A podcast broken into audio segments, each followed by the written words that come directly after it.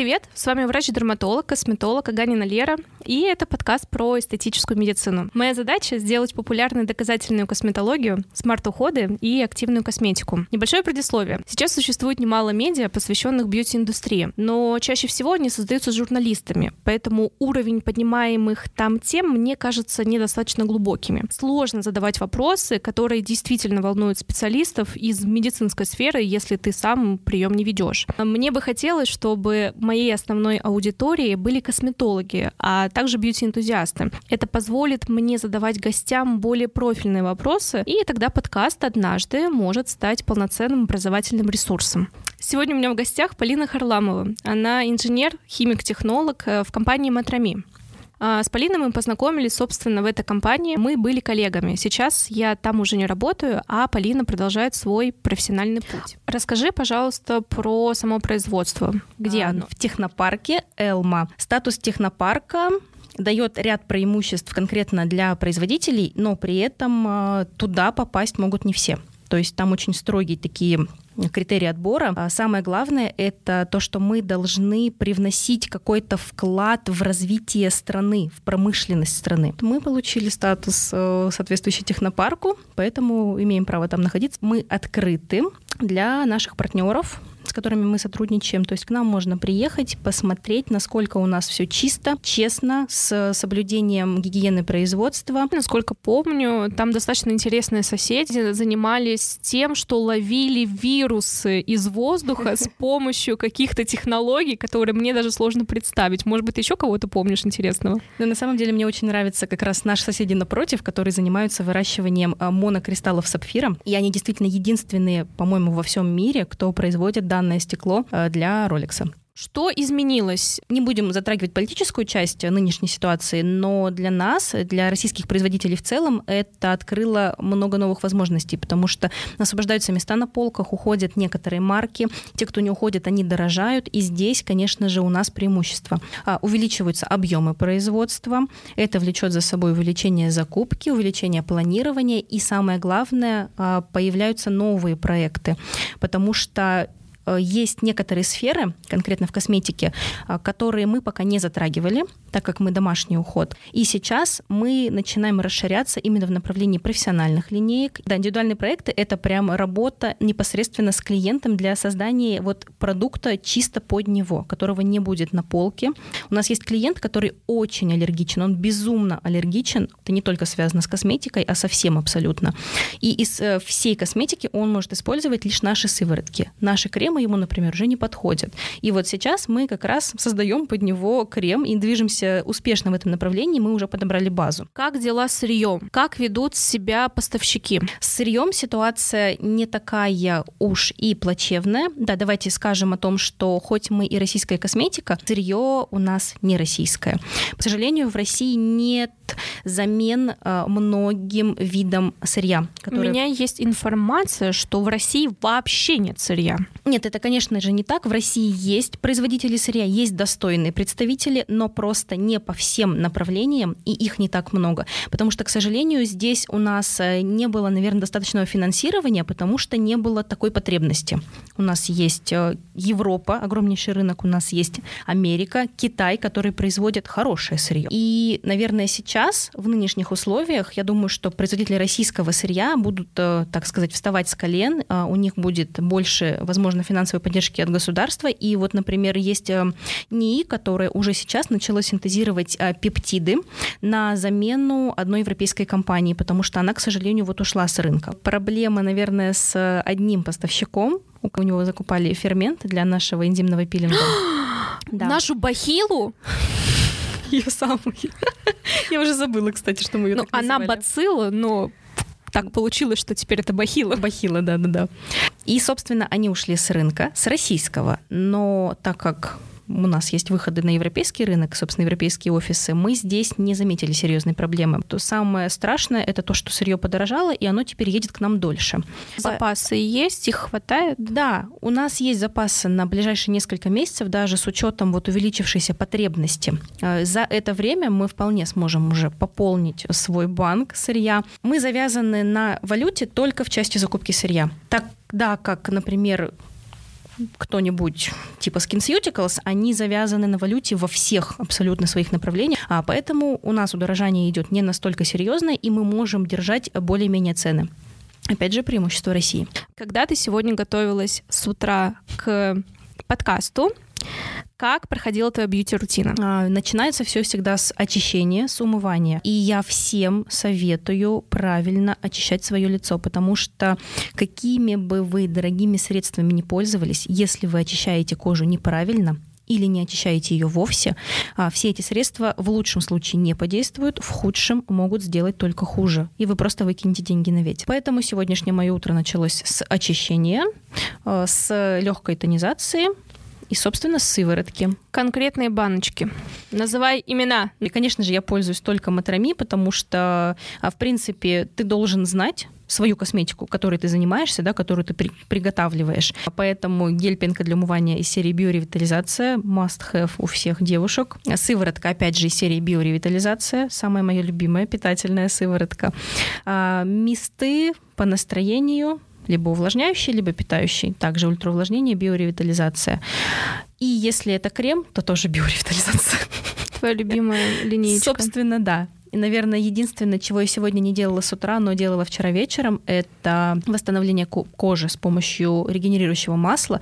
Вот регенерирующее масло — это прям must-have у каждого человека на этой планете. А когда я работала в Матрами, я пользовалась практически полностью исключительно Матрами косметикой, и это было просто одно из самых лучших, что случалось с моей кожей. Не зря все-таки мы говорим о премиальном уходе. И когда я проводила тренинги, все то, что я рассказывала, всю ту любовь, которую я транслировала, она была абсолютно искренней. Э, в какой-то момент действительно случилось так, что меня просто начало очень жестко высыпать. А я же пользовалась очень хаотично. И мне было очень сложно сориентироваться в том, какой конкретно компонент у меня вызывает эту реакцию. Это моя индивидуальная реакция. Это не значит, что косметика плохая просто так, к сожалению, получилось. И я в тот момент не смогла разобраться. Но э, в скором времени я начала пробовать другую косметическую линейку, которая была богата неоцинамидом просто там в каждой баночке был неоцинамид. И меня высыпало еще хуже.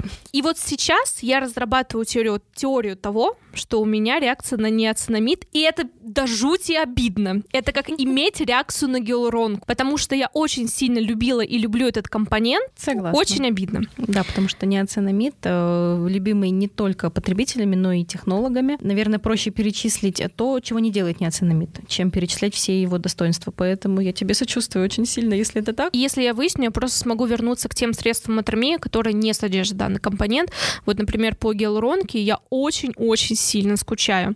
Кстати, раз мы вспомнили про гиалуроночку, ты можешь как химик-технолог рассказать, что такое хорошая гиалуронка, чем, например, отличается натрий гиалуронат от просто гиалуроновой кислоты в составе именно косметики. Гордиться тем, что у тебя есть в составе гиалуроновая кислота, это уже какой-то сюр а, гиалуроновая кислота. Это такая молекула, которая может быть просто абсолютно многогранной, разной по размеру, по форме, по своим функциям а, в нашей коже. И чаще всего а, в косметике находится самая дешевая и самая обычная, не совсем качественная гиалуроновая кислота. Это обычная высокомолекулярная гиалуронка.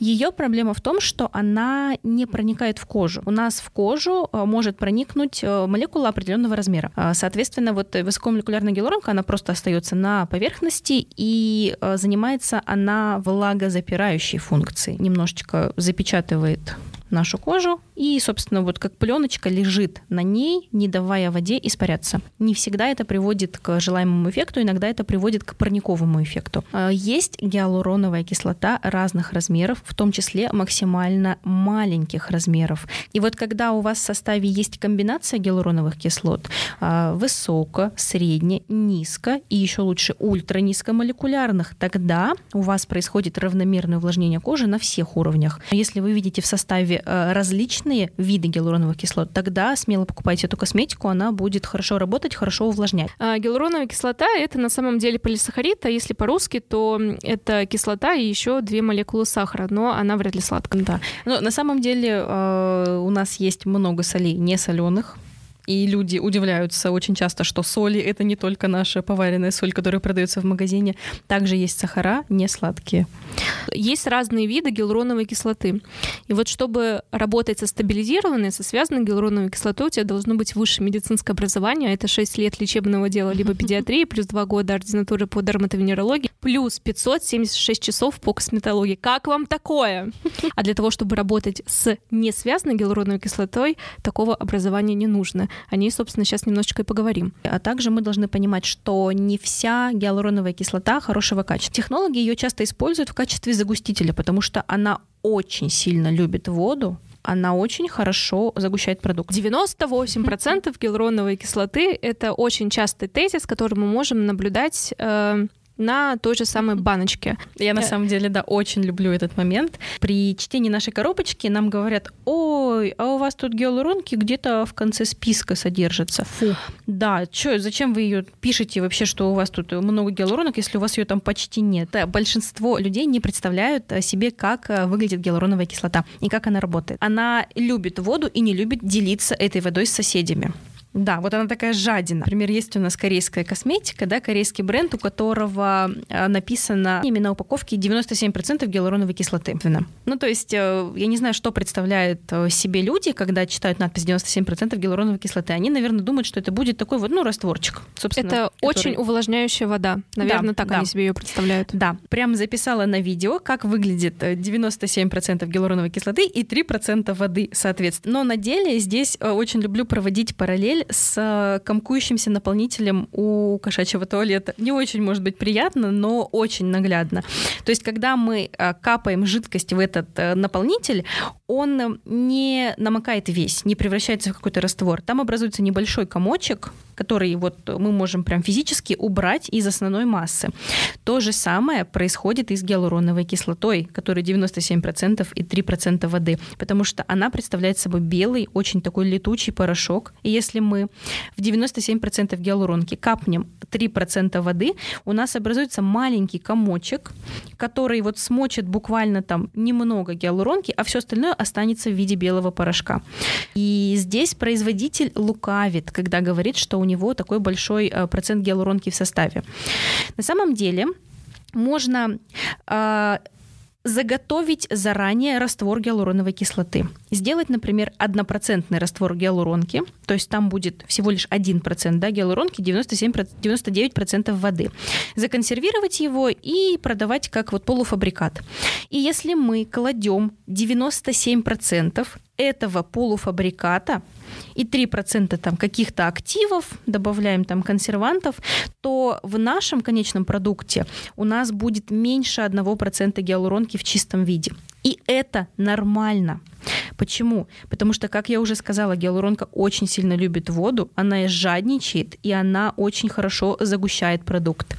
Поэтому э, сыворотка с половиной процента гиалуронки, 0,5%, она уже такая довольно вязкая, тягучая масса.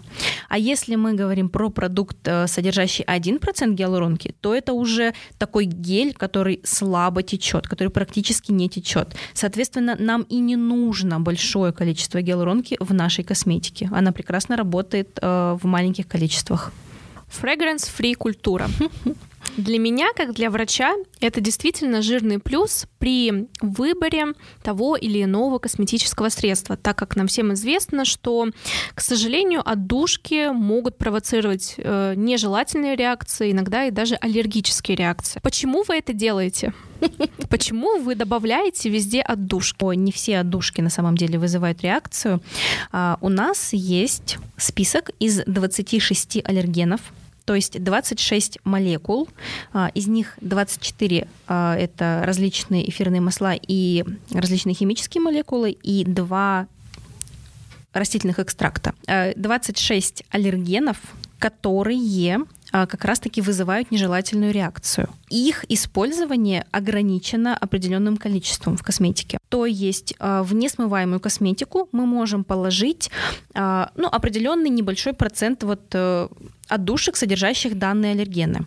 А, а если так получается, что в нашем конечном продукте у нас э, количество вот этих аллергенов превышает разрешенные допустимые нормы, мы должны в обязательном порядке вынести эти аллергены в список э, ингредиентов, в состав. А, то есть тогда они уже не будут э, в формате парфюм? Да, они будут э, изобличены, и э, люди, у которых есть э, нежелательная реакция на данные вещества, или люди с чувствительной кожей будут знать, что э, этой косметикой нужно пользоваться с осторожностью, потому что она может вызвать какую-то реакцию. Естественно, мы не говорим, что мы их кладем там такое количество, которое прям запрещено законом. Мы все делаем в рамках нашего регламента. Но есть отдушки, в которых нет этих аллергенов в принципе. Ну, то есть прям отсутствуют все 26, и она идет полностью гипоаллергенна. И такие отдушки чаще всего используются в детской косметике и в косметике для чувствительной кожи. Они дороже, чем какие-то обычные отдушки. Поэтому большинство да, недорогих марок используют отдушки обычные, и в составе можно увидеть часть списка вот этого вот из 26 позиций э, аллергенов. Но почему же мы все-таки не можем не класть отдушки совсем в наши средства? А больше это, конечно, относится к разным кремам, потому что, к сожалению, кремовая база пахнет неприятно. Из чего состоит крем? Вообще, крем состоит из активных веществ, из тех, которые работают в нашей коже, и базы, основы из того, что удерживает эти активные вещества внутри себя в стабильном состоянии и позволяет им дойти до нашей кожи и начать там работать. Вот, соответственно, эта база не всегда пахнет приятно, а чаще всего пахнет именно неприятно. Чем дешевле конечный продукт, тем пахнуть он будет э, зачастую хуже. Поэтому приходится добавлять большое количество сильно пахнущих отдушек, чтобы перебить запах кремовой базы. То есть, когда мы уходим в премиальный сегмент, э, там ингредиенты пахнут более приятно, и отдушек кладем либо меньше, либо они просто с более легким ароматом, в том числе вот в нашей косметике. Полина, чем пахнет ланолин? Ну, так как ланолин получается из шерсти овец, собственно, он и пахнет овцой. И не зря я сказала в самом начале про кокос. Наверное, это было одно из моих самых главных разочарований, когда я взяла кокос, и он не пах кокосом. Ну, то есть э, кокос не пахнет кокосом. Если что-то пахнет кокосом, значит, там отдушка кокосовая. Ну, скорее всего, да. Кокосная. Но на самом деле мне очень нравится запах нерафинированного кокосового масла. Его называют девственным маслом, в котором сохранены все абсолютно природные а, ароматизированные вещества. Оно пахнет очень приятно. Вот, наверное, не застала эту баночку. Как раз э, она у меня появилась недавно. Э, образец нерафинированного кокосового масла, который я даю всем понюхать, потому что он очень приятно пахнет. Но опять опять же, когда мы добавляем его в крем, а, запах становится менее интенсивный, смешивается с запахом остальной базы, нивелируется, и нам все равно придется добавлять отдушку запахом кокоса. А, я бы хотела еще спросить тебя про главных дьяволов косметической химии. Экоголики-активисты надевают рясы, стоят под окнами лабораторий и читают мантры, пытаясь изгнать этого дьявола из бьюти-индустрии, а вы, химики, технологи, продолжаете пихать эти консерванты в э, косметику и отравлять нас, обычных людей. Пожалуйста, у тебя есть какие-то оправдания? Вы знаете, я уж даже подумала сейчас сбежать с подкаста. Потому что глаза Леры буквально загорелись демоническим огнем в этот момент. Да, но на самом деле я как э, истинный химик, который верит и знает в то, что все мы — это химия, все мы состоим из химии, едим химию, пьем химию и дышим химией. Я стараюсь бороться с хемофобией, нести просвещение в массы, в том числе вот через подкаст сейчас твой. Слушайте, вот это прям очень крутая вещь, так и запишем. Боремся с химо... Хемо... Хемофобией. Мы боремся с хемофобией. Итак, консерванты. Во-первых, везде, где есть вода, обязательно должен быть консервант. Проведем параллель с нашей кухней. Если мы делаем заготовки на зиму, если мы просто положим огурчики в баночку, зальем их водичкой и закроем, у нас произойдет однажды большой взрыв в погребе. Потому что в этой баночке вырастет огромное количество микроорганизмов, которое будет производить огромное количество газов, не всегда приятных для нашего носа. И, собственно, баночка наша, да, взлетит, как раньше говорили. Покупая эко-крем без консервантов, только из натуральных веществ, мы рискуем через две недели увидеть в этой баночке плесень. И, естественно, носить такой продукт нам уже будет ни в коем случае на лицо нельзя, чтобы не повредить нашей коже. Так вот, я повторюсь еще раз, везде, где есть вода, обязательно должен быть консервант. Другой вопрос, в каком количестве и какой консервант. Я не спорю, есть различные консерванты, которые уже устарели, которые раньше широко использовались, но сейчас появляются исследования, доказывающие их негативное влияние на кожу. Также есть консерванты нового поколения, которые такого влияния на кожу не оказывают. Навредить нашей косметике и, соответственно, нашей коже могут различные микроорганизмы. Разные виды микроорганизмов останавливаются разными видами консервантов. Поэтому, когда кто-то берет баночку и с ужасом в глазах читает, что там куча консервантов, вы травите нашу кожу. Да, у нас в косметике лежит несколько разных консервантов, их там лежит понемногу. Их же не кладут в огромном количестве, они все находятся в конце списка. Вот всеми нелюбимый, например, феноксиэтанол, он, кстати, один из самых универсальных э, консервантов, который может защитить сразу от нескольких видов заражения.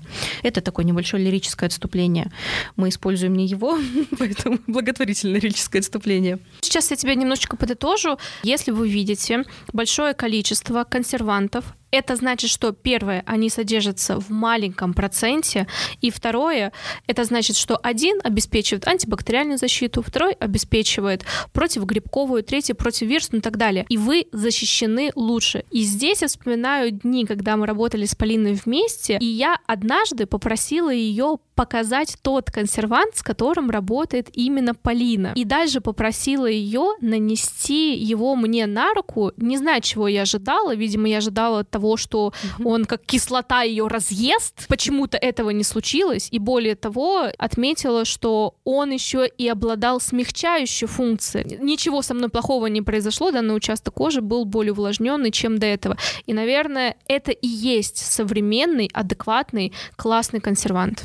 Да, ты говоришь абсолютно правильно. Мы используем э, один консервант для всех наших продуктов. Он универсален. Это консервант нового поколения, и он даже считается альтернативным консервантом. То есть, когда вы видите, например, косметику без консервантов, чаще всего там лежит альтернативный какой-нибудь зеленый консервант, угу. который просто по регламенту относится к другим классам соединений. Однако же он обладает неплохой э, антимикробной, антибактериальной и так далее защитой. Да, действительно, у нас консервант дорогой, поэтому Позволить его могут не все производители, но так как мы находимся в премиальном сегменте, мы, собственно, его используем. Недавно люди узнали, что у них на коже, оказывается, тоже живут микроорганизмы. И у нас очень сильно популяризировалась тема микробиома кожи. Да, согласна. Э, в косметологии это сейчас тренд. Это действительно тренд. Ну, люди все чаще стали интересоваться той вселенной микроорганизмов, которая находится на их коже, и у них возник логичный вопрос. Если консервант убивает микроорганизмы в косметике, значит, он возьмет и убьет микроорганизмы на нашей коже. Хорошие микроорганизмы. Да, то есть наши угу. полезные, хорошие микроорганизмы. Спойлер, не убьет. Проводится множество исследований, которые доказывают, что наша система микроорганизмов на лице очень э, сильная. И именно как система она себя защищает и обеспечивает свой стабильный рост, свою стабильную работу даже при использовании косметики с консервантами. Но если люди начинают сами вредить своему микробиому, к примеру, спирт, салицилка, спиртовой раствор или хлоргексидин. Это вообще недавно узнала, что люди вместо тоника протирают лицо хлоргексидином. Ой, боже мой.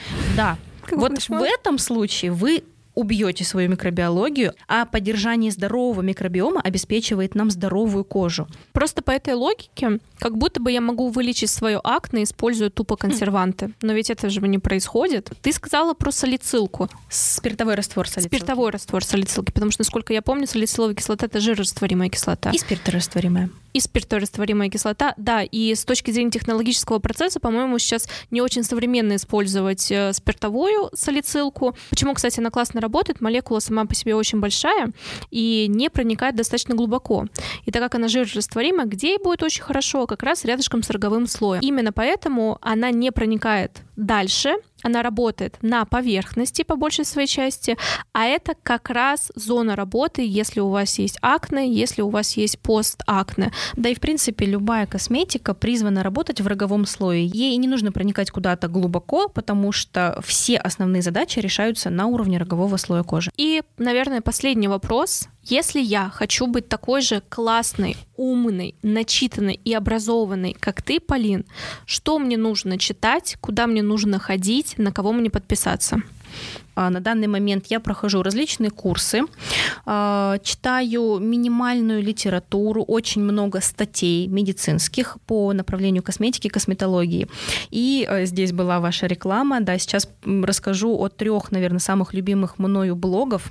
Первый — это блог Ереминой Виктории, выпускницы РХТУ. Второй блог — блог Аси Зубковой. Это тоже магистранта РХТУ. Блог у нее называется «Кем Крим», но э, по-английски очень часто ее же подписчики читали его как «С чем крем?». Мне очень понравилось. Это очень смешно. Это очень в тему.